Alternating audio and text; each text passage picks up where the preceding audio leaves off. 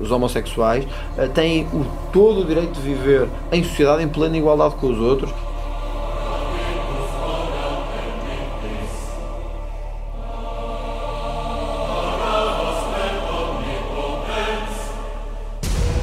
Acho que é um passo muito arriscado levar a cabo uma legalização da prostituição.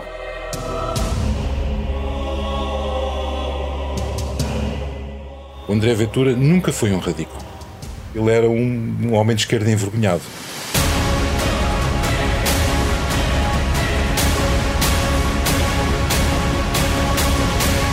Deus, pátria, família e trabalho! Este é o podcast do Expresso, Entre Deus e o Diabo, sobre como André se fez Ventura. Eu sou o Vítor Matos.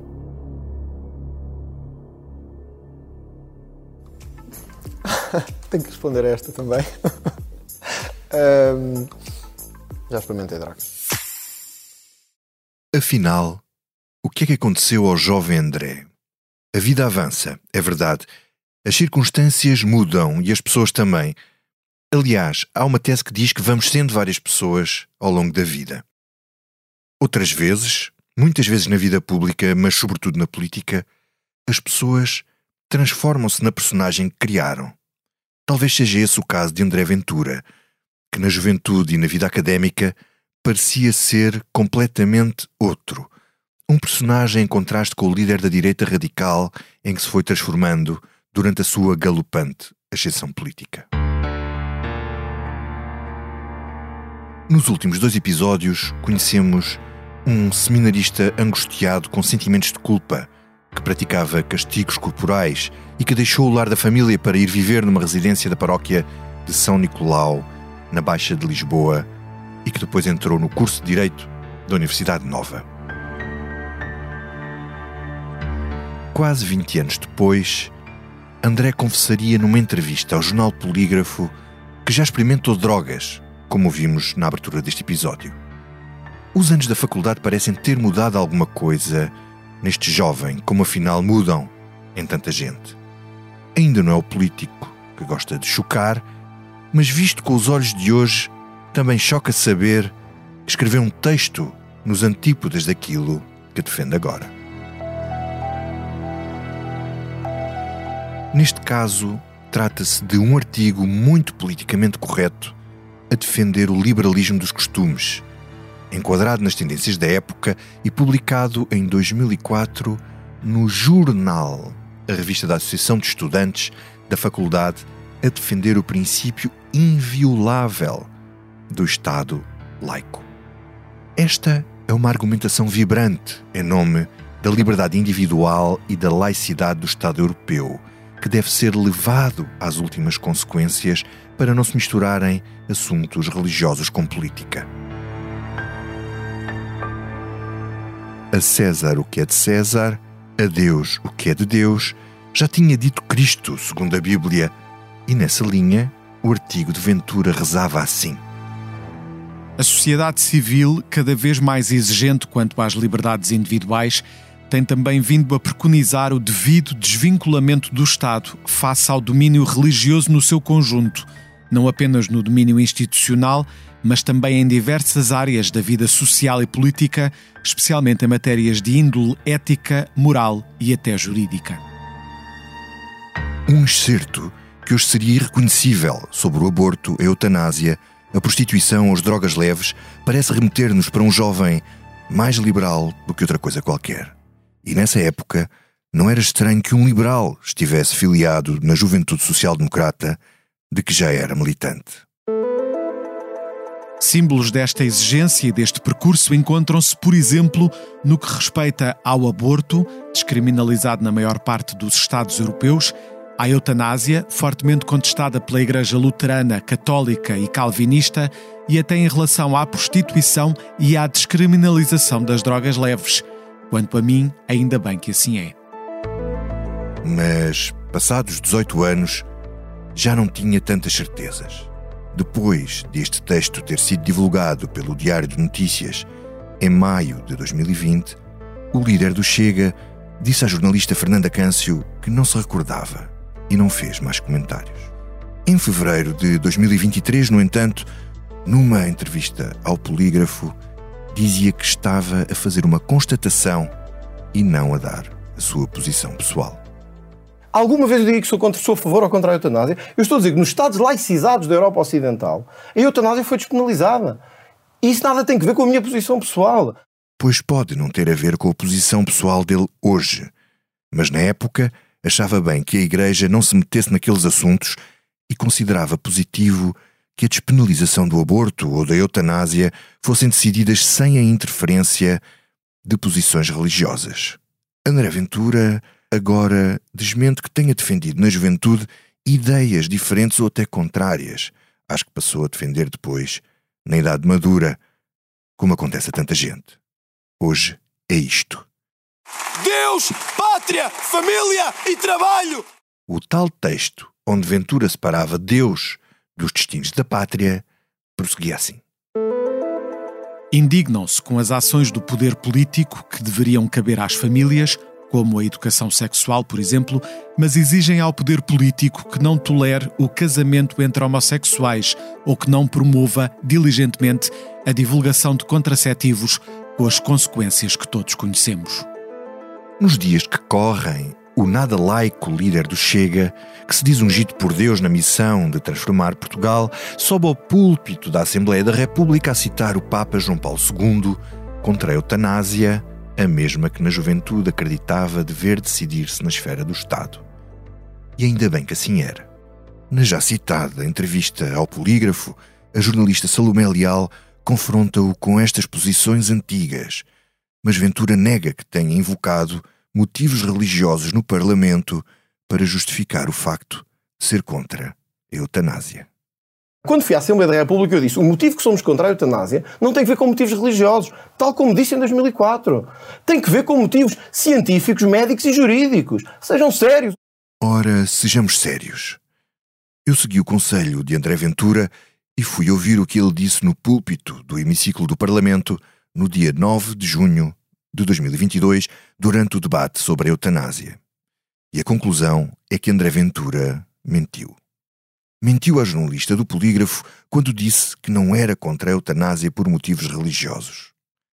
Durante os 6 minutos da sua intervenção, o líder do Chega usou sobretudo argumentos políticos contra a Iniciativa Liberal, contra o PS e contra o PSD e fechou o discurso exatamente com uma citação do Papa João Paulo II. Os tais argumentos religiosos que negou ter usado. Senhor Presidente e Senhores Deputados, este diploma causa-me particular apreensão e particular dor pessoal. Mas vou terminar com uma frase de João Paulo II que nunca deveremos esquecer.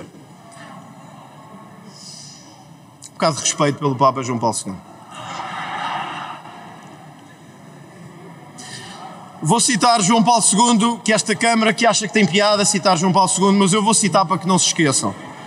Nunca nada será tão incurável que não possa ser incuidável. Nunca nada será tão incurável que não possamos dele ou dela cuidar. A preocupação de um povo e de um país devia ser cuidar e não matar. Ouvíssemos hoje João Paulo II. Muito obrigado.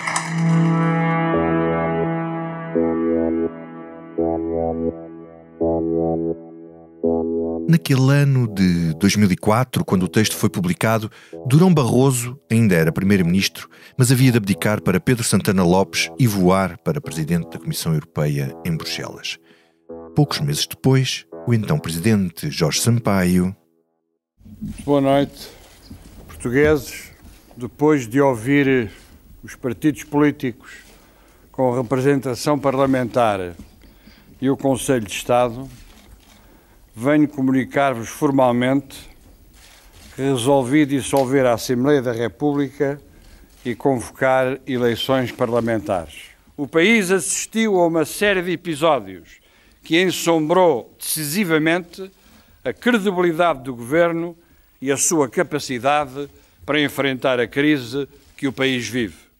E no ano seguinte, José Sócrates alcançava a maioria absoluta. Nesta fase, André tinha um grupo de colegas de faculdade que se reuniu numa espécie de tertúlia. E um deles era exatamente Luís Durão Barroso, estudante de Direito e filho do ex-primeiro-ministro. Outro era Gonçalo Almeida Ribeiro, Hoje, o mais jovem juiz no Tribunal Constitucional que pela segunda vez declarou inconstitucionais os estatutos do Chega. E o quarto era um homem muito mais velho do que eles, um economista chamado Jorge Castela, que já tinha trabalhado com Cavaco Silva e decidira, entretanto, tirar o curso de Direito. Jorge Castela ainda é um ultra neoliberal e talvez algumas dessas ideias libertárias viessem daquelas tertúlias. Jorge Castela, com 64 anos à data da gravação deste episódio e que mais tarde seria um dos fugazes fundadores do Chega, foi considerado o primeiro ideólogo do partido e recorda-se do André Ventura estudante assim. O jovem André Ventura era uma pessoa muito simpática, sempre foi, aliás ainda é uma pessoa extremamente simpática, muito cordial, muito afável, muito tímido, extremamente tímido. Era uma pessoa que tinha alguma dificuldade na altura em protagonizar uma perspectiva sobre aquilo que era discutido entre nós. Era mais uma pessoa que ouvia e que depois contribuía também com as suas opiniões, mas sempre de uma forma muito tímida e muito respeitadora, porque como era mais velho, ele tinha sempre um cuidado extremo em discutir comigo. Eu às vezes até brincava com ele, porque era de facto uma pessoa de uma timidez e de uma educação exemplar. Ele era incapaz de dizer um palavrão, ainda hoje é. Não é capaz de dizer uma piada brejeira, ainda hoje é. Não é capaz. Mas era uma pessoa que de facto tinha uma visão sobre a sociedade, que penso que terá mantido até hoje. Ele sempre se assumiu como um social-democrata, que eu não sou. Estou nos antípodas da chamada social-democracia. Sempre se assumiu como um europeísta, que eu nunca fui. Devo ser dos poucos em Portugal que se bateu sempre pela soberania da nação portuguesa e da economia portuguesa face às imposições externas que vêm daquilo que eu chamo o Politburo de Bruxelas. Aqueles encontros com os amigos de faculdade não lhe exigiam uma capa, não precisava de desempenhar um papel, nem de radical, nem de antissistema, e não havia no estudante vestígios de extremismo. Jorge Castela lembra-se de um jovem moderado. Vou dizer-lhe uma coisa que se calhar é chocante, mas que eu sustento e, como o conheço muito bem, ainda afirmo. O André Ventura nunca foi um radical. É uma pessoa com uma concepção de sociedade moderada. Eu diria, muitas vezes disse-lhe na brincadeira e disse-lhe mais recentemente, quando nos encontramos, que ele era um homem de esquerda envergonhado.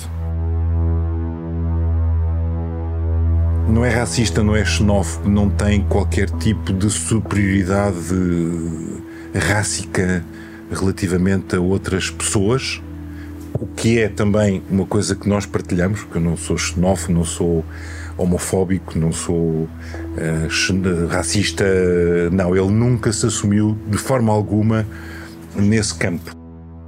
Por exemplo, relativamente à questão do aborto, relativamente à questão dos valores culturais, enquanto que eu serei um nacionalista libertário nessa matéria, ele sempre foi uma pessoa que procurou defender posições contra aquilo que eram as chamadas causas fraturantes. Ele assumia relativamente ao aborto uma posição relativamente híbrida, ou seja, ele nunca foi ostensivamente contra o aborto, coisa que eu sempre fui, apesar de não ser católico, nem ter uma filiação religiosa,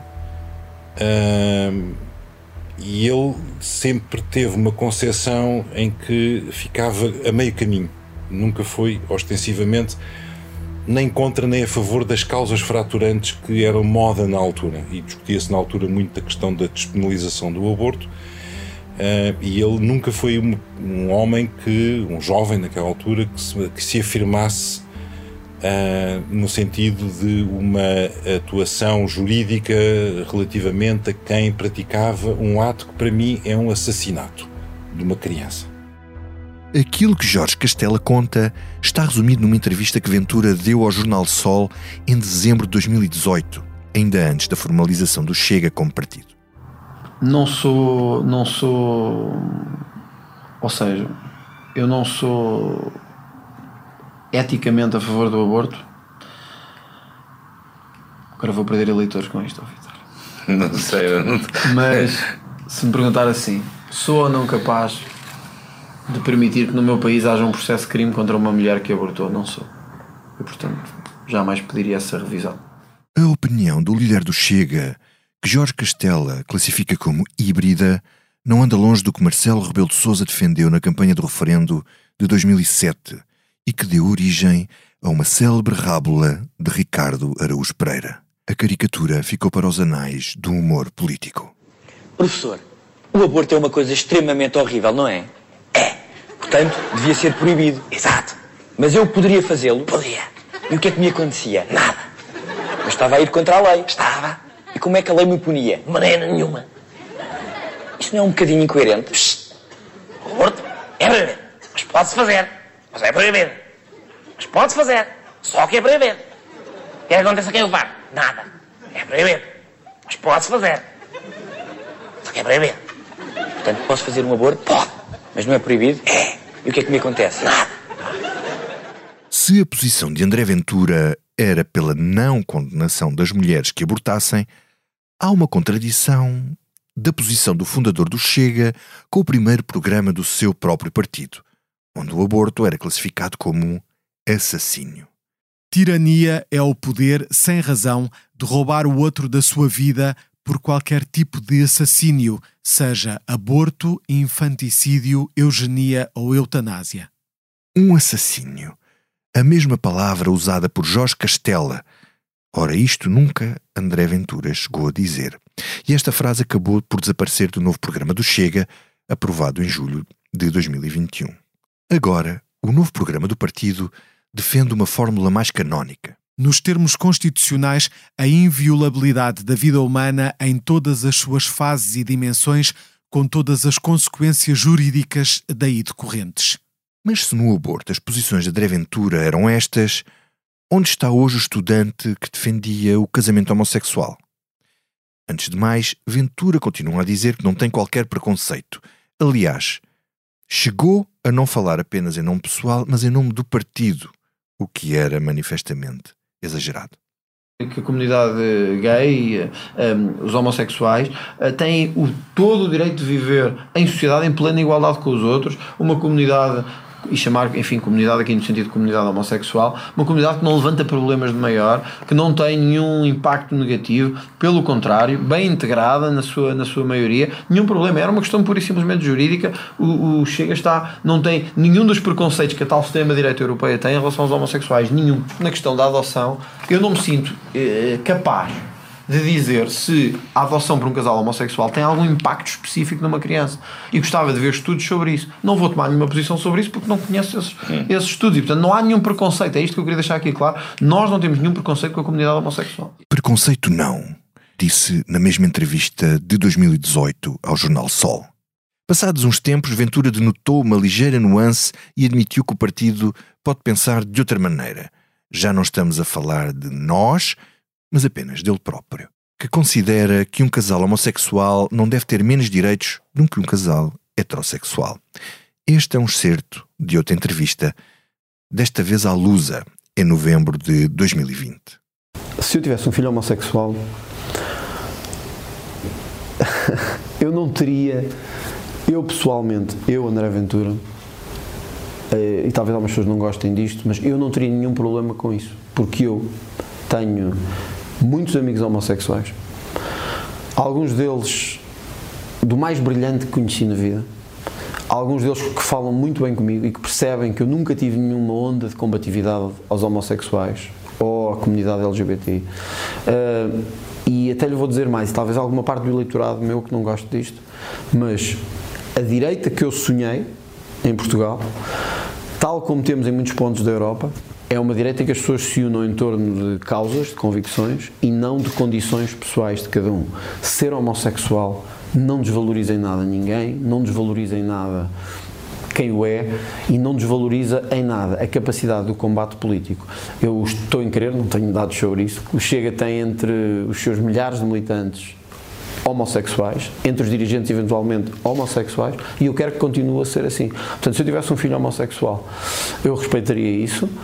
Se me perguntasse se ficaria feliz se ele casasse nos mesmos termos em que casam outras pessoas, eu pessoalmente tenho uma posição, mas respeito que a maior parte do partido tenha outra e que, portanto, entenda que o casamento não deve existir exatamente nos mesmos termos, mas a minha posição pessoal é de que um casal de homens ou de mulheres não devem ter menos direitos, do ponto de vista da sua presença na sociedade, do que um casal de um homem e de uma mulher. Portanto, essa é a minha posição pessoal. Admito que, tal como noutros pontos, olha, se calhar no aborto também eu e uma grande parte do partido temos posições diferentes, que eu aí possa estar em discordância com a base do partido eventualmente e a sua maioria. Mas o líder não tem que... eu não tenho que estar em tudo de acordo com o que a maioria do partido pensa. Ao Polígrafo, em dezembro de 2019... deu uma terceira versão da mesma resposta, quando lhe perguntaram se ficava triste se um filho seu casasse com uma pessoa do mesmo sexo. Não me chocaria especialmente, mas pela minha cultura e pela minha crença, até do ponto de vista religioso, não ficaria feliz. Claro que o que eu quero é que ele fosse feliz, mas não posso dizer que ficasse feliz numa situação dessa. No caso de Ventura, esta pode ser uma diferença a assinalar para os seus homólogos europeus da direita radical, que se tem esforçado, portanto, imitar. A italiana Giorgia Meloni, por exemplo, já disse que não gostava de ter um filho gay. É contra a educação sexual nas escolas, por ser preciso explicar a homossexualidade às crianças. E é contra o casamento gay. Fala abertamente contra os direitos gay e LGBT nos seus comícios. Querem que sejamos o pai 1 ou a mãe 2, género LGBT, cidadãos X, códigos. Mas nós não somos códigos. Nós somos pessoas e vamos defender a nossa identidade. Eu não acredito num Estado que põe o desejo legítimo de um homossexual de adotar uma criança à frente do direito daquela criança de ter um pai e uma mãe. Simplesmente porque o homossexual vota e a criança não. Estas declarações de aceitação causaram arrepios a muitos marialvas no seu partido.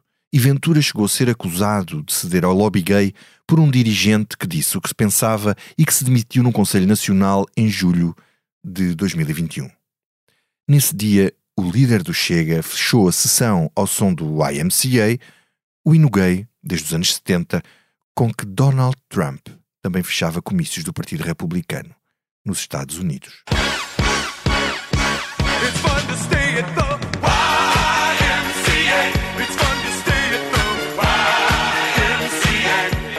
Pois, o problema é que debaixo desta capa André Ventura tem desbravado caminho para que um certo discurso de ódio e discriminação seja normalizado através do partido.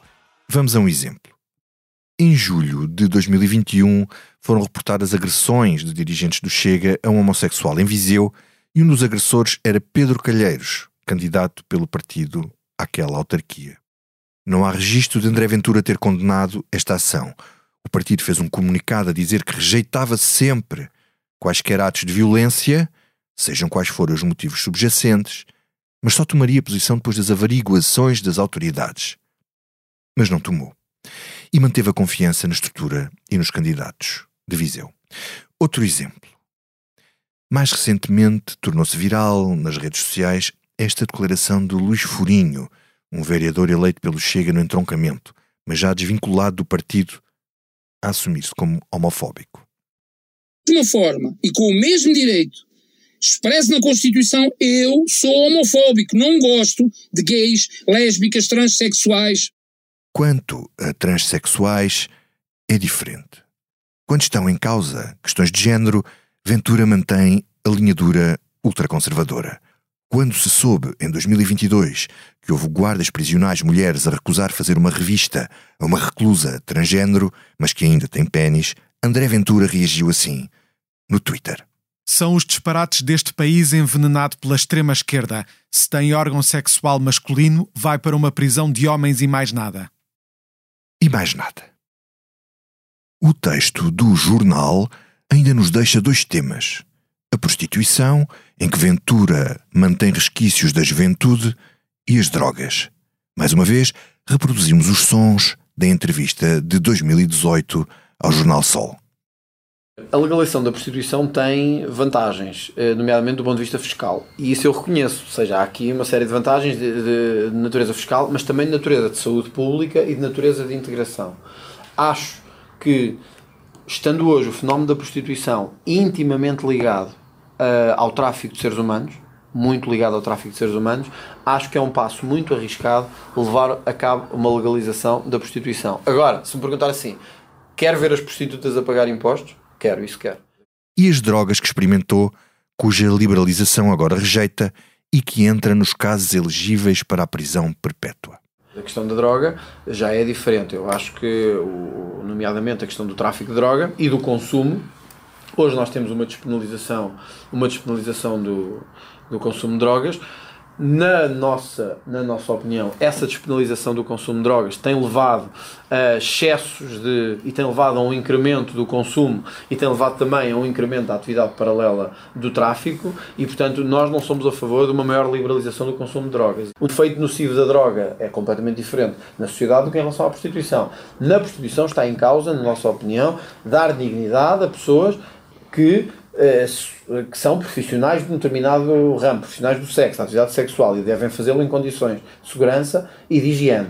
No caso da droga, não. Nós somos completamente a favor de medidas mais rigorosas para o controle de droga. Olha, o tráfico de droga é uma das atividades criminosas que nós consideramos que, na reforma que queremos propor no Parlamento, também possa chegar à prisão perpétua.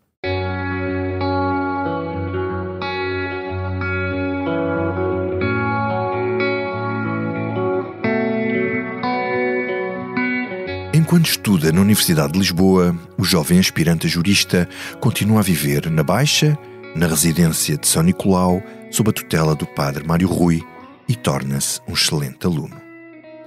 Da mesma forma que há contradições entre o seu progressismo juvenil e o que defende o Chega, há também um contraste entre a imagem que o estudante passava junto dos professores e as bandeiras futuras do líder político.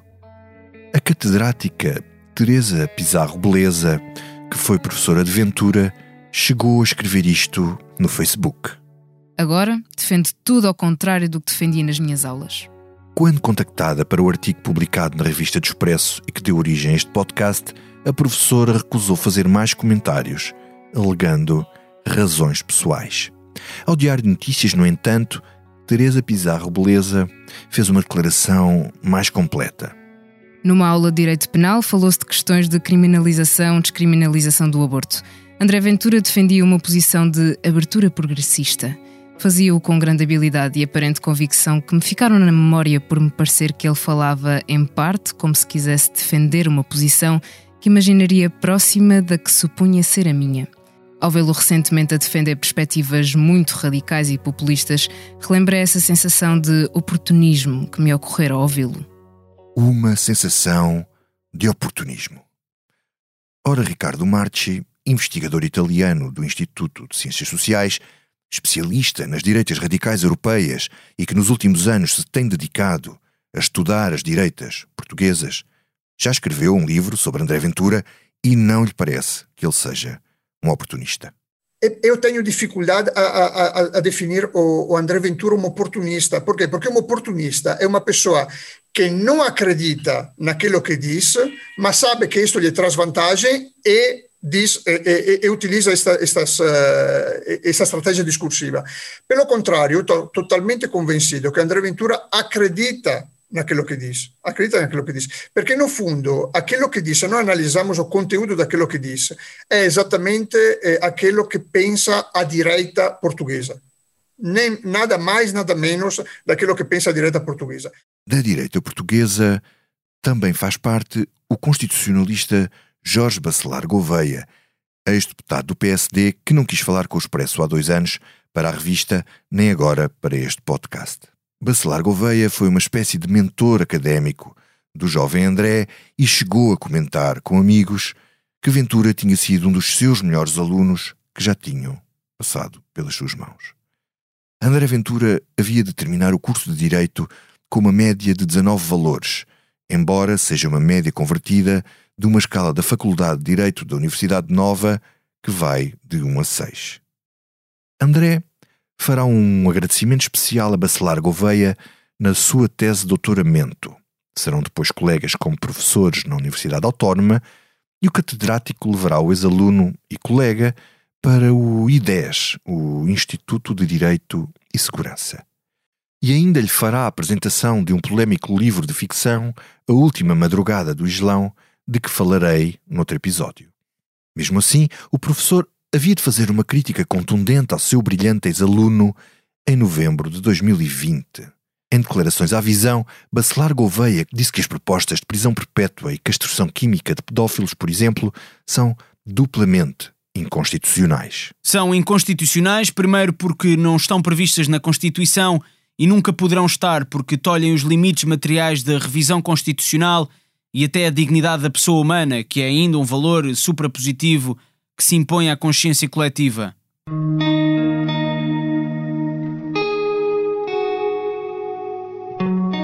Durante o curso, André não fez grande vida académica. Vivia entre a faculdade e a residência de São Nicolau, sempre muito focado nos estudos, mas acabou por se arrepender de ter passado pela universidade tão obcecado com os resultados, como confessou nesta entrevista ao Polígrafo.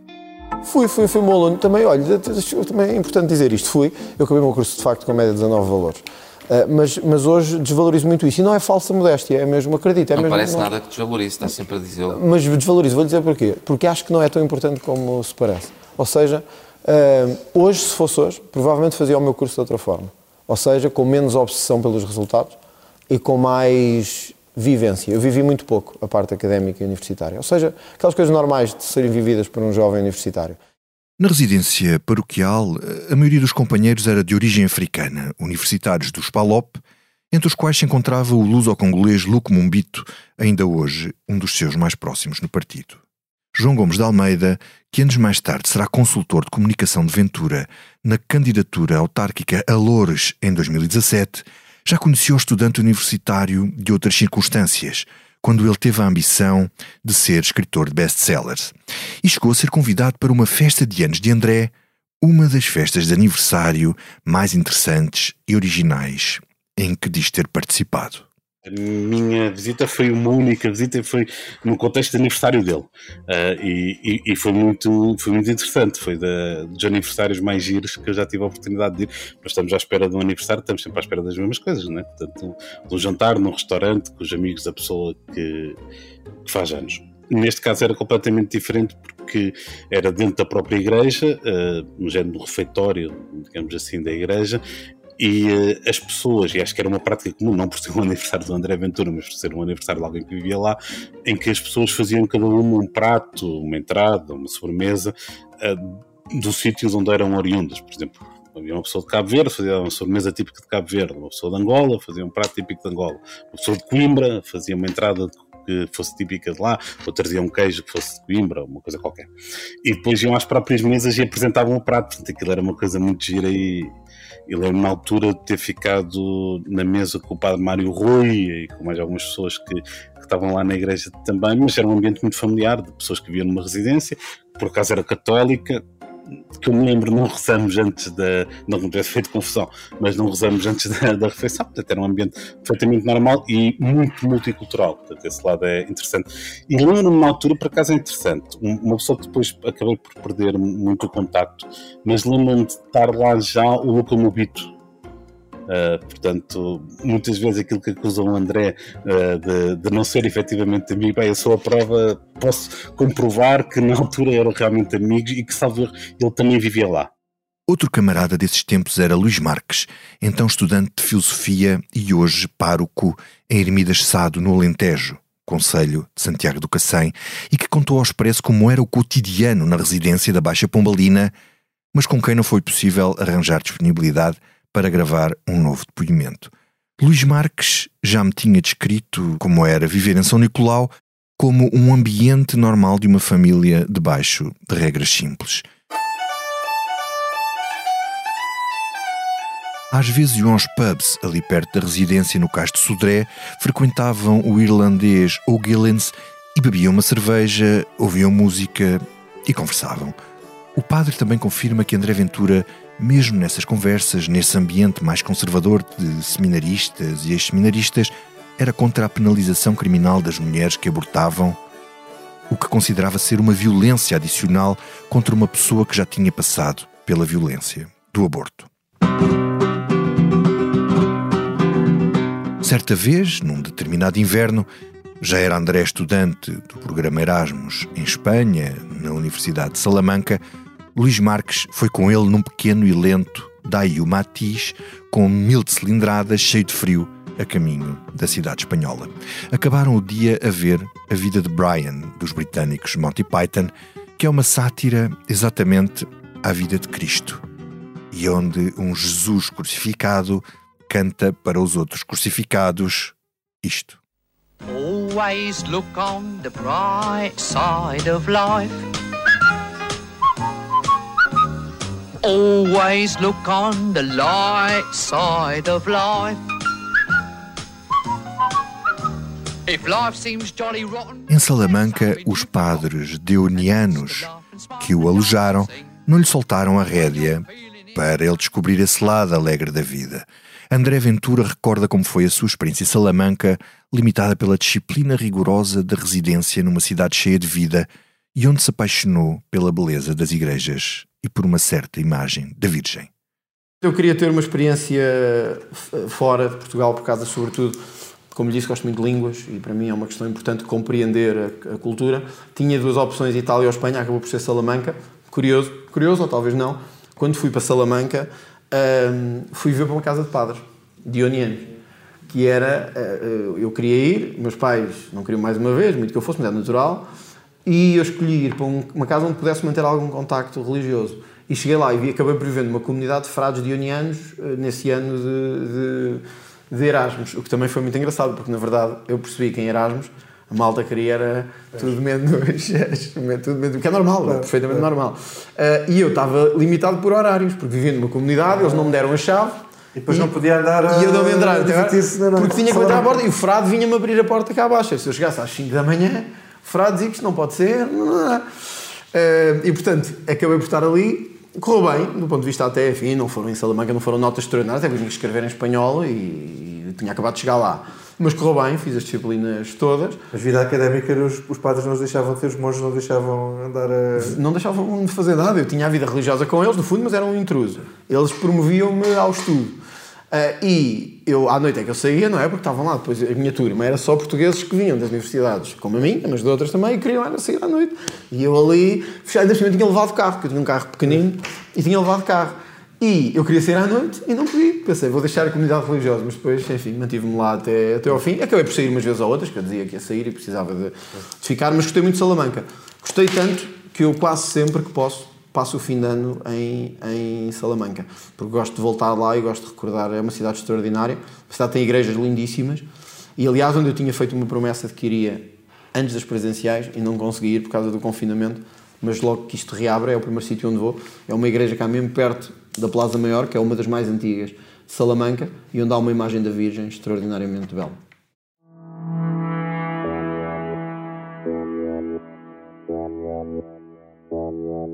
Os colegas encontraram-no quase morto na cama. Naquele dia, o estagiário não tinha aparecido no escritório e ele não avisou. Acabou salvo, in extremis, porque os colegas sabiam que ele estava adoentado e resolveram ir ao apartamento onde vivia na Rua da Constituição, no centro do Porto. Os advogados deram com o estagiário prostrado na cama, quase sem sentidos. André Ventura fez o estágio de advocacia no escritório da Uria Menéndez, no Porto, onde era gozado pelas gravatas garridas e fora de moda que usava, um contraste completo com a sobriedade e elegância dos adereços que usa hoje. João Anacoreta Correia, o seu patrono, recordou-o ao Expresso como uma pessoa invulgar em termos de inteligência e sageza, muito vivo e promissor, embora polarizasse as opiniões dos colegas entre os que o apreciavam e os que não gostavam nada dele. Desse tempo em que acompanhou os primeiros passos nas lides jurídicas do candidato a advogado, Anacoreta Correia também não se lembra de lhe ouvir posições radicais, como as que defende agora no Chega. Naquela manhã, André Ventura estava tão inanimado que os colegas tiveram de o carregar para o hospital, onde os médicos disseram que com aquela septicémia, uma infecção generalizada, tinha sido por meia hora que lhe salvaram a vida, recorda João Anacoreta Correia. Mas a versão de Ventura é ligeiramente diferente. Eu não sei se lhe disseram a eles. Eu sei que estava mal na altura, porque tinha dificuldades em andar até, para sair do prédio de algumas dificuldades, e fui para o hospital, mas eu agora não tenho a certeza disso, eu penso que só estive lá uma noite no hospital, eu penso que saí na noite no dia a seguir. Portanto, não me recordo bem, não quero estar a dizer coisas que não são verdade, mas, quer dizer, não foi uma experiência... Sim, não foi epifania, não foi... Aí foi mesmo a falta de bom senso de eu achar que me posso medicar, e isso ainda hoje acontece. Acontece-me qualquer coisa e eu acho que eu é que escolho o medicamento e que vou lá e escolho qual é. E isto às vezes tem resultados dramáticos. E nesse dia teve resultados, não sei se mais meia hora morria, mas olha, talvez se mais meia hora, se isso é verdade, foi Deus mais uma vez que disse, vão lá à casa dele, peguem nele. Bom, eu não estava quase morto, vamos lá ver. Eu sou resistente, eu gosto pouco de... Eu gosto pouco de ir a médicos, a hospitais, etc. E tenho uma mania terrível, que é de me automedicar e deixar que eu é que sou especialista em saúde e fazer isso.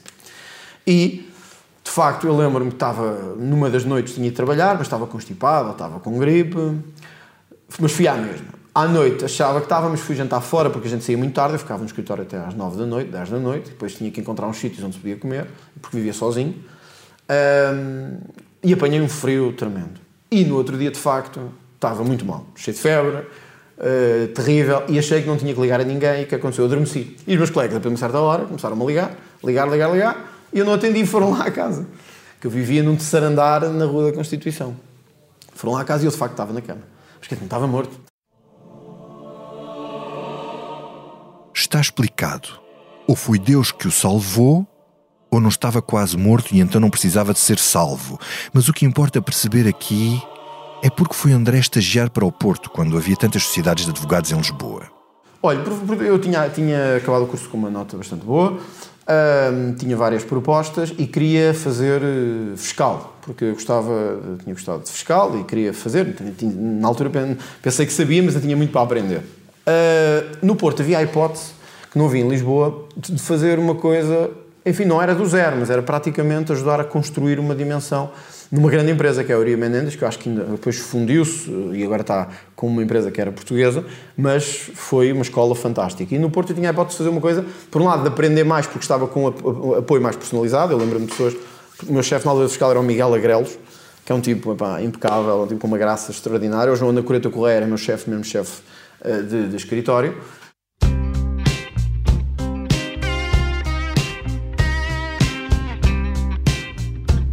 As mulheres, como já percebemos, mudaram-lhe a vida.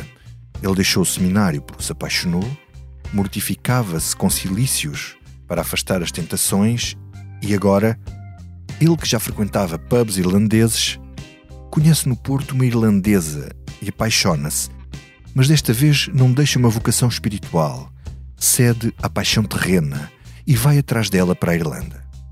Está revelado o mistério da realização do doutoramento na Universidade de Cork, uma faculdade que fica a pouco mais de 200 quilómetros a sudoeste de Dublin.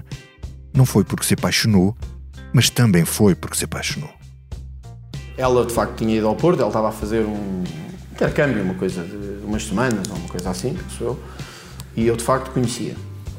Mas não é só essa a razão, não é? Isto aí... A razão, de facto, ela tornou-se minha namorada. Isso pode ter sido um fator, apesar. Por exemplo, o meu inglês não era extraordinário e ela ajudou muito nesse aspecto, porque depois obrigava a essa referência e essa conversa diariamente. Quando vou para a Irlanda, vou também numa escolha que fiz. Sabia que queria um país anglo-saxónico, mas vou numa escolha que eu fiz, que foi segura, não foi porque me apaixonei e tal. Mas, de facto, ela estava no Porto. E no Porto ainda me veio ver cá algumas vezes. E depois, pronto, lá estivemos, mas é alguém de quem guardo boas memórias, depois não falámos mais, mas é alguém de quem guardo boas memórias e que não me arrependo. Foi a primeira mulher com quem eu vivi, do ponto de vista sistemático, ou seja, com uma vida a dois, E foi o que foi, enfim, como todas as relações, teve coisas boas, teve coisas más. Ela também era muito religiosa e isso também ajudou na consolidação da coisa. E depois veio-se embora... Depois vim-me embora depois, e ela... Não, mas antes acabou antes de se ir embora. Antes disso já tinha acabado. Portanto, já não estávamos juntos lá, porque, enfim, houve coisas que percebemos que não dava, até no caráter entre os dois. E a minha vida continuou, pois tive outra namorada e ela ficou, depois ela foi para Londres viver, onde eu penso que é advogada agora também.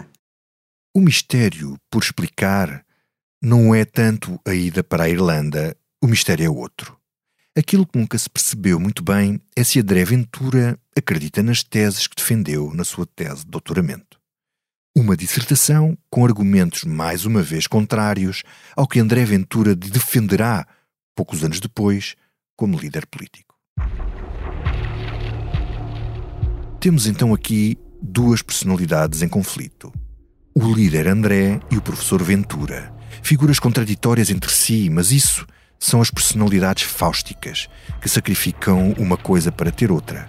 André Ventura parece comportar-se como um Fausto que vende não propriamente a alma ao diabo, mas a sua credibilidade académica para satisfazer a sua ambição política. 11 de setembro de 2001, 8h46 da manhã.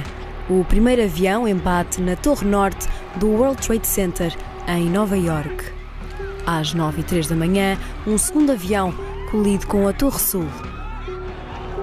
Menos de 2 horas depois, as duas torres colapsaram. Today, our fellow citizens, our way of life, our very freedom came under attack. Thousands of lives were suddenly ended by evil, despicable acts of terror. Estávamos no mundo pós-2001. Em que o ataque às Torres Gêmeas e outros atentados trágicos na Europa, como o 11 de março em Espanha, tinham alterado a forma como os Estados se defendem do terrorismo islâmico. Os governos do mundo ocidental, tomados por aquilo a que o professor Dr. Ventura chama de pânico moral, foram tornando os Estados mais securitários com leis que limitavam e limitam liberdades individuais e que dão mais poderes às polícias e que dificultam a vida às minorias. Em entrevistas recentes, Ventura tem dito que se especializou em terrorismo e em questões de segurança interna. Mas isto não explica tudo. A sua tese é uma defesa convicta do Estado de Direito contra os abusos do Estado em relação aos direitos humanos. A investigação de André Ventura sobre o novo modelo de justiça criminal na era da criminalidade globalizada levou 6 anos a concluir. Começou em 2008 e foi subsidiada pela Fundação para a Ciência e Tecnologia entre 2009 e 2011 e acabou por ser defendida em 2014. Ao longo de 277 páginas, o autor analisa as políticas de prevenção do terrorismo e que estariam a pôr em risco os fundamentos constitucionais das democracias. Na tese académica, o professor doutor lamenta a estigmatização de comunidades associadas ao terrorismo como os muçulmanos. Denuncia a discriminação racial de forças policiais, que acusa de preconceitos de raça e critica o crescimento do populismo punitivo ou populismo penal. Nas palavras do autor, havia custos civilizacionais como consequência dessas reformas legais. Este projeto de investigação tem o objetivo fundamental de contribuir para uma melhor compreensão dos custos económicos, sociais e civilizacionais daquelas reformas legais, considerando os direitos humanos, o primado da lei e da democracia nos Estados modernos. A vida avança, as circunstâncias mudam e as pessoas também. Aliás, há uma tese que diz que vamos sendo várias pessoas ao longo da vida. Agora estamos perante as divergências entre o professor doutor e o presidente do Chega, que na sua dissertação censurava os exageros das novas leis, que agora quer endurecer. A aplicação da legislação dos direitos humanos para moderar a reação dos governos ao que eles chamam terrorismo é um dos mais duros testes ao conceito dos direitos humanos. Mesmo países como Portugal ou Irlanda têm conhecido propostas legislativas cada vez mais duras, relacionadas com os direitos e liberdades fundamentais. 2 anos depois da defesa da tese, Ventura argumentava em sentido contrário no Correio da Manhã, depois dos atentados de Nice em França. Em apenas 2 frases, contrariava tudo o que tinha estudado na Irlanda. Pode ser polémico e é politicamente incorreto, mas não vou deixar de o dizer. É fundamental reduzir drasticamente a presença e a dimensão das comunidades islâmicas dentro da União Europeia. Não é só uma questão de segurança, mas de sobrevivência da nossa democracia. O professor Ventura era uma pomba que seria devorada pelo falcão do André político. Apesar de em Portugal não haver uma questão com comunidade islâmica, em 2020 o fundador do Chega apresentou no Parlamento uma proposta exatamente no sentido contrário daquilo que defendia. A criação de uma equipa especial para monitorizar a comunidade muçulmana, especialmente no que respeita aos movimentos conotados com o radicalismo e fundamentalismo islâmico, e que devia apresentar semestralmente as informações recolhidas no Parlamento. Pelo contrário, o professor Ventura tinha escrito outra coisa, em tom de censura politicamente correta. As políticas de controlo de imigração não são universais na sua abrangência, mas direcionadas a um grupo de comunidades ou países selecionados, onde os muçulmanos são a maioria. Agora, o chefe da extrema-direita tem intervenções destas no Parlamento. Eu vou terminar perguntando que imigração queremos para Portugal. Precisamos ou não de imigração? Precisamos. Mas devemos ser capazes de fazer uma reflexão sobre o tipo de imigração que queremos. Muitos dos crimes sexuais que aqui batemos com a mão no peito aumentaram em países como a Suécia e a Alemanha, fruto da imigração islâmica e da imigração de origem islâmica que tiveram nos seus territórios. É verdade, Srs. Deputados, eu sei que custa ouvir, mas é verdade. Conclua, Sr. Deputado. Peço conclua, faz favor. Eu ia terminar, mas não foi que eu ia terminar. Faça favor de concluir. Vou terminar dizendo isto. Temos de pensar que imigração queremos. E se mais ninguém é capaz de o dizer, nós vamos dizê-lo. A imigração islâmica é um perigo para Portugal. É um perigo sobre as nossas mulheres e sobre as nossas cidades. E devemos, a bem ou com os instrumentos do Estado de Direito, promover para conseguir reverter a dignidade terras que já perderam há muito tempo. Muito obrigado. Mas isto é o homem hoje. Naquela altura, pelo menos segundo o texto da tese, não se vislumbrava a figura que havia de nascer no palco mediático para a política e que avisava na sua tese para os perigos daquilo que ele próprio defende agora. O pânico social que deriva da ameaça do terrorismo tem provocado uma alta conflitualidade social e aumentado as suspensões em relação a certas comunidades, o que tem sido difícil de combater. O contraste não podia ser maior. Alta conflitualidade e suspeições em relação a certas comunidades. Outro aspecto identificado na tese foi o crescimento do populismo punitivo, porque, citando o outro autor, o doutorando escreveu que um dos fatores a causar um aumento das taxas de encarceramento tem sido o crescimento do populismo punitivo, que tem sido descrito como o processo pelo qual os políticos exploram e usam para os seus objetivos, por acreditarem ser a posição punitiva do público em geral. Não é populismo, senhora deputada. É querer fazer justiça quando os portugueses lá fora sabem que não há justiça. Mas já estamos habituados a isto nesta Câmara, da senhora deputada, já estamos habituados a isso também. Há um crime grave, alguém vem dizer penas mais duras, populista, extremista, terrível. Ainda que milhares de portugueses lá fora digam, temos que o fazer. À senhora deputada, isso não interessa, os portugueses não são bons da cabeça. Disse populismo punitivo? No dia 28 de março de 2023, um duplo homicídio no centro ismaelita de Lisboa chocou o país. Um homem de nacionalidade afegã, refugiado em Portugal, sem qualquer historial de radicalização, segundo a Polícia Judiciária, matou duas professoras daquele centro com uma arma branca. Mas antes que mais se soubesse ou se apurasse mais, a reação de André Ventura nas redes sociais foi esta. A política de portas abertas sem qualquer controlo deu nisto. O sangue destas vítimas é a responsabilidade do criminoso afegão, mas está nas mãos do governo e António Costa, escreveu André Ventura no Twitter e no Facebook.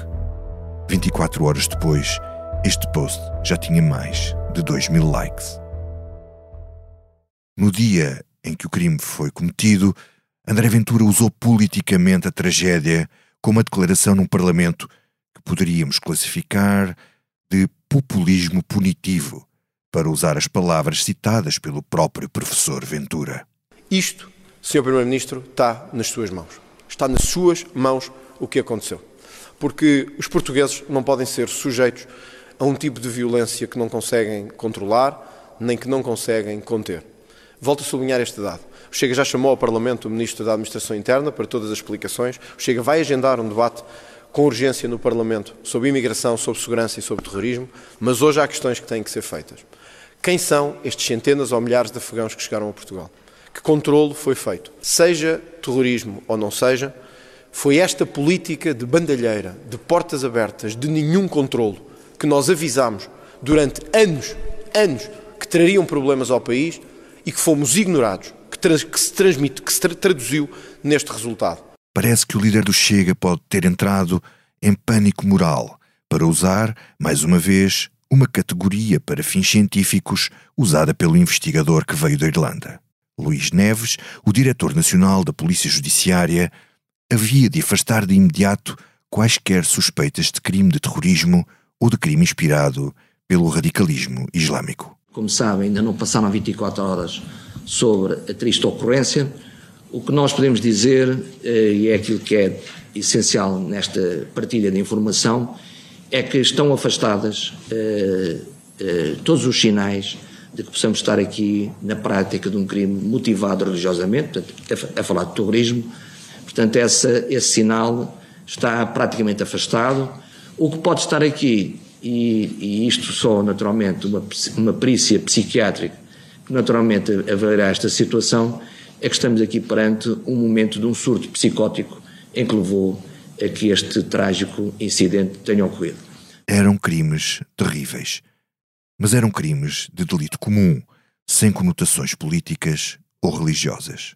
Quando analisou as declarações de André Ventura, o jornalista Ricardo Costa, diretor de informação da SIC e do Expresso, classificou as palavras do líder do Chega como bizarras, absurdas e perigosas. Explicou porquê durante um comentário na SIC Notícias. Acho que as declarações de André Ventura são bizarras, porque ele, aliás, diz uma coisa que é, há anos e anos que andamos a avisar para isto. Para avisar para quê? Para que haja uma pessoa que se vai revoltar numa aula de português? Ele anda há anos e anos a avisar que com a imigração pode haver aqui um grande problema de segurança. Ora, o que aconteceu não teve nada a ver com isso. É como quem diga, como quem tiver anos e anos a dizer que vai haver uma invasão de marcianos e um dia vê uma pessoa vestida de verde junto ao Tejo e acha que é um marciano. Portanto, não tem nenhum sentido.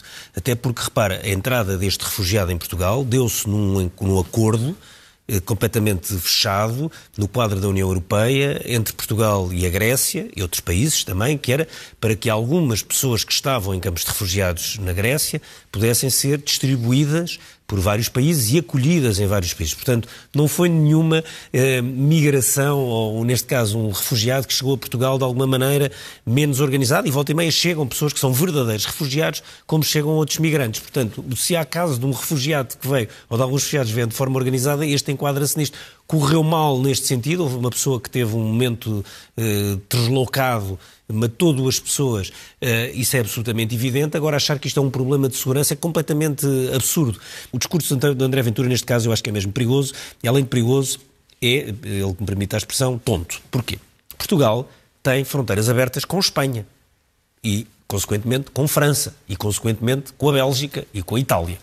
Nestes países todos, nomeadamente em Espanha, em França e na Bélgica, há mais, mas estes são três casos muito conhecidos, há células islâmicas que já perpetraram vários ataques terroristas graves, alguns deles gravíssimos, os mais graves dos últimos muitos anos no continente europeu. Portanto, se alguém destas pessoas quisesse fazer um ataque terrorista em Portugal, enfim, nós temos fronteiras abertas para esses países, para a Espanha naturalmente, os outros por arrasto, se quisermos, geográfico. E, portanto, se André Ventura quer que o país feche as fronteiras, bem, tem que levantar a questão no quadro da União Europeia, não é fácil e, aliás, será uma profunda estupidez do ponto de vista económico para Portugal, onde a livre circulação de pessoas, de bens e de capitais é fundamental na União Europeia. Portanto, temos que confiar nas polícias de cada um dos países que recebe e onde as pessoas vivem. A tese foi orientada por Caroline Fennell, uma académica que já tinha sido reitora da faculdade e era co-diretora do Centro para a Justiça Criminal e Direitos Humanos e que também já tinha sido Visiting Scholar do Centro para o Estudo dos Direitos Humanos na London School of Economics. O Expresso tentou ao longo de meses obter, junto da orientadora de Ventura, um comentário sobre as contradições entre os argumentos do académico e as posições do político, mas Fennell nunca respondeu aos contactos nem aos e-mails do jornal.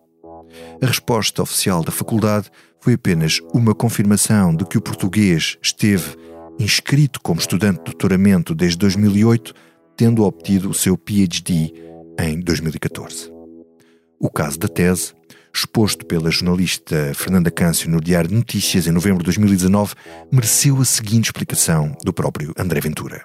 A minha tese não é uma questão de opinião, é uma questão de ciência. Sempre distingui muito bem a parte científica da parte opinativa. Aquilo é ciência. A análise científica é uma análise científica, não é um postulado ideológico. Nessa entrevista, onde procura separar a ciência jurídica da sua política, aceitou essa duplicidade e negou que a sua tese tivesse uma tese. Não vejo contradição entre a tese e o que defendo, porque uma coisa é a estigmatização judicial e outra, uma posição política de se dizer. Eu penso que para o futuro devemos ter em conta que a presença de pessoas oriundas de alguns países onde o fundamentalismo islâmico é mais forte deve ser controlado. O Expresso tentou contactar todos os professores que Ventura menciona nos agradecimentos da tese, mas só teve duas respostas. Um deles, Conor O'Mahony, era o diretor dos programas de doutoramento em Direito e recorda-se do português.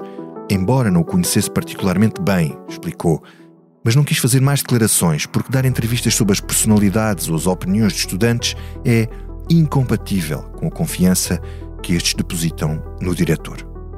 Outro antigo colega, o galego Pablo Cortés, que não respondeu ao Expresso quando contactado para o artigo publicado na revista, confessou o seu espanto em 2019 ao Diário de Notícias quando soube que Ventura tinha fundado um partido de direita radical. Estou muito surpreendido com isso, nunca imaginaria do que conheço dele, afirmou nessa altura. No e-mail ao Expresso, Onder Bakir Cioglu, hoje professor em Inglaterra, na Leicester Law School, manifestou-se completamente desiludido com o homem que conheceu no campus da Universidade de Cork e respondeu isto. Ele costumava ser uma pessoa normal e progressista. Parece que já não é o tipo que conhecemos. Deus o perdoa por se ter tornado um idiota fascista. Um idiota fascista, diz o antigo amigo da Irlanda. Mas o académico Ricardo Marchi, que nunca identificou traços de progressismo de esquerda em André Ventura, também não vê que a tese de doutoramento a identificar as limitações às liberdades e garantias da comunidade islâmica seja contraditória com o que passou a defender depois como líder político.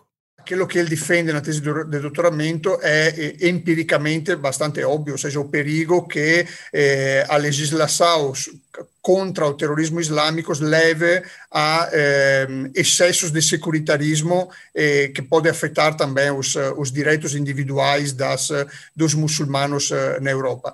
Esta, quando uma pessoa faz uma investigação científica e escreve uma tesi de doutoramento, é uma evidência empírica, está só a mostrar uma evidência empírica. Agora, é evidente que naquele momento histórico da vida de André Ventura, aquela evidência empírica não tinha nenhum interesse do ponto di vista politico. No momento in che ele se torna uma figura política, tem muito mais interesse em fazer emergir a sua perspectiva sobre estes temas. O facto dele ter utilizado os conceitos presentes na literatura a mim não me choca muito. Agora, pelo percurso histórico de Ventura, desde os seus 15 anos, e pelo testemunho também que lhe deu assim no artigo que escreveu, vê-se perfeitamente que o André Ventura é um homem de direita, conservador, securitário, legalista, e portanto eu encontro mais esta coerência no seu percurso que não esta contradição com a tese de doutoramento. Mas a jurista e constitucionalista Teresa Violante tem uma opinião diferente. Esta investigadora na Universidade de Erlangen-Nuremberg e professora na Universidade Lusófona, diz que não é possível ter sol na eira e chuva no nabal. Este tipo de incoerência prejudica tanto a credibilidade do académico como a do político. Não é muito normal, não é muito normal. Cada um tem toda a liberdade de ter as suas posições académicas e intelectuais e depois eventualmente seguir uma vida, uma orientação política ou ideológica que eventualmente não seja totalmente coerente com essas posições académicas e intelectuais.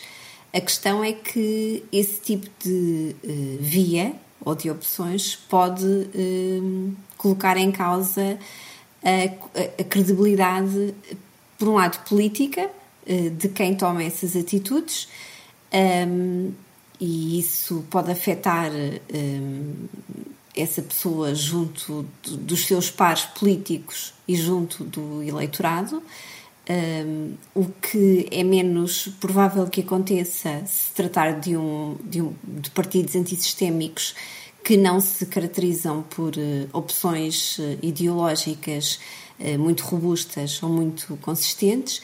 Mas, por outro lado, e aí é que eu vejo mais problemas, é que esse tipo de opções pode afetar a integridade académica de quem toma esses percursos. Seria como dizer que cientificamente a Terra é redonda, mas politicamente é plana. Chegou a dizer ao Diário de Notícias este respeito Nuno Garopa, professor na Universidade de Direito da Universidade de Mason, nos Estados Unidos. E tudo isto leva-nos de novo ao Dr. Fausto de Thomas Mann, o livro que Ventura gosta tanto de dizer que o influenciou. Ora, o filósofo inglês Terry Eagleton analisa exatamente a personagem de Adrien Leverkusen, o Fausto de Mann, num livro intitulado Sobre o Mal, editado em Portugal em julho de 2022 pelas edições 70. Terry Eagleton escreve que o destino de Adrian, que vende a sua alma ao diabo, é uma alegoria da Alemanha nazi, uma nação que se deixou infectar com o veneno. E nota que o jovem estudante de teologia sabia muito bem o que estava a rejeitar. Para se ser danado, é preciso saber o que se rejeita, escreve Eagleton. E o ex-seminarista, pela via dos valores cristãos, assim como o professor Dr. Ventura pela via do racionalismo jurídico, sabia bem o que estava a rejeitar quando decidiu infectar-se com o populismo da direita radical. Porque ele não era assim, ou porque ninguém diz que ele fosse assim. No próximo episódio vamos perceber como André Ventura, no PSD, nunca foi visto como um radical, nem se apresentou com ideias antissistema, e vou-lhe contar como ele fez tudo, mas tudo para se fazer notar, desde os livros que escreveu quando quis ser autor de best-sellers, até à forma como se aproximou das pessoas certas para ir criando o personagem de comentador de crime e futebol na CMTV e que lhe abriu o caminho para ser aquilo que ele é hoje. Entre Deus e o Diabo, eis a história de como André criou Ventura. Eu sou o Vítor Matos. Este podcast tem a sonoplastia de João Luís Amorim e capa de Tiago Pereira Santos. O apoio à edição foi de David Diniz, Eunice Lourenço e Helder Gomes. E no apoio à produção esteve João Martins. As vozes off são de Miguel Franco de Andrade, Rubem Tiago Pereira, Teresa Amaro Ribeiro e Teresa Canto Noronha. A responsabilidade pelas redes sociais é de Pedro Miguel Coelho e Pedro Almeida. A coordenação do projeto é de Joana Beleza.